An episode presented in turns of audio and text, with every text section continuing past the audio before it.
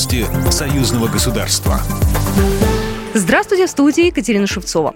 Беларусь сохранила достижения советской эпохи, приумножая их свершениями суверенного периода. В поздравлении с очередной годовщиной Октябрьской революции президент Беларуси Александр Лукашенко назвал идеи СССР, основанные на равноправии наций, маяком для современных стран, стремящихся жить в мире. День воинской славы сегодня отмечается в России.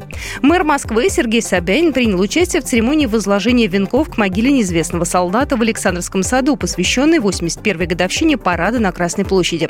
Также мэр почтил память павших солдат минуты молчания. Беларусь и Россия договорились создать совместную спутниковую группировку. Об этом президент Беларуси Александр Лукашенко заявил на церемонии официального запуска производства комбикормов и аминокислов БНБК в Пуховическом районе, передает Белта.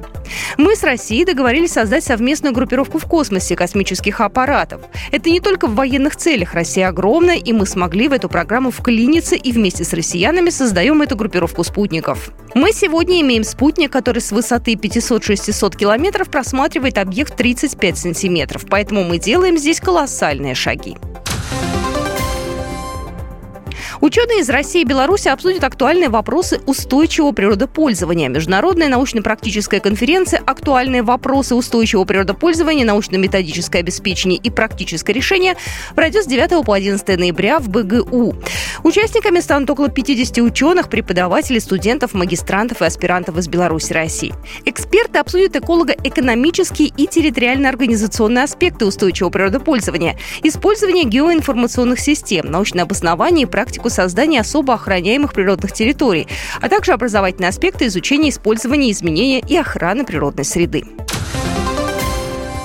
Центре олимпийской подготовки по конному спорту под Минском прошел турнир союзного государства по конкуру. Это самый зрелищный вид конного спорта. Показать себя приехали профессионалы и любители из Беларуси и России, более 160 наездников. Для этих соревнований выбрали не самый большой манеж, уместилось десяток препятствий. Расстояние между ними 7 метров. Ежегодно на состязания приезжают лучшие наездники из России и Беларуси, и желающих принять участие в них из года в год становится только больше. Так что в 2023 году организация Организаторы планируют проводить эти соревнования чаще два раза в год. Программа произведена по заказу телерадиовещательной организации Союзного государства. По вопросу размещения рекламы на телеканале «Белрос» звоните по телефону в России 495 637 65 22. В Беларуси плюс 375 44 759 37 76. Новости Союзного государства.